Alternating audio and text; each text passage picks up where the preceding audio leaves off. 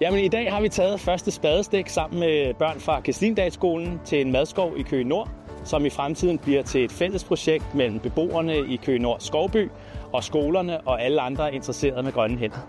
En madskov er et permakulturprincip, hvor man dyrker i syv niveauer, hvor man har de rigtig høje træer, det kan være valnød eller spisekastanje, og man har frugttræer, man har urter, man har frugtbuske, så alt i alt i syv lag, og det giver en hel masse mad og forhåbentlig en hel masse fællesskab i fremtiden. Det er et super spændende projekt at være med til her fra start. Være med til at plante de allerførste træer og buske, og have børn og elever, der får lov til at være en del af det, som de som kan være med til at give videre til de andre elever på skolen, både dem, der er større og dem, der er mindre fremadrettet.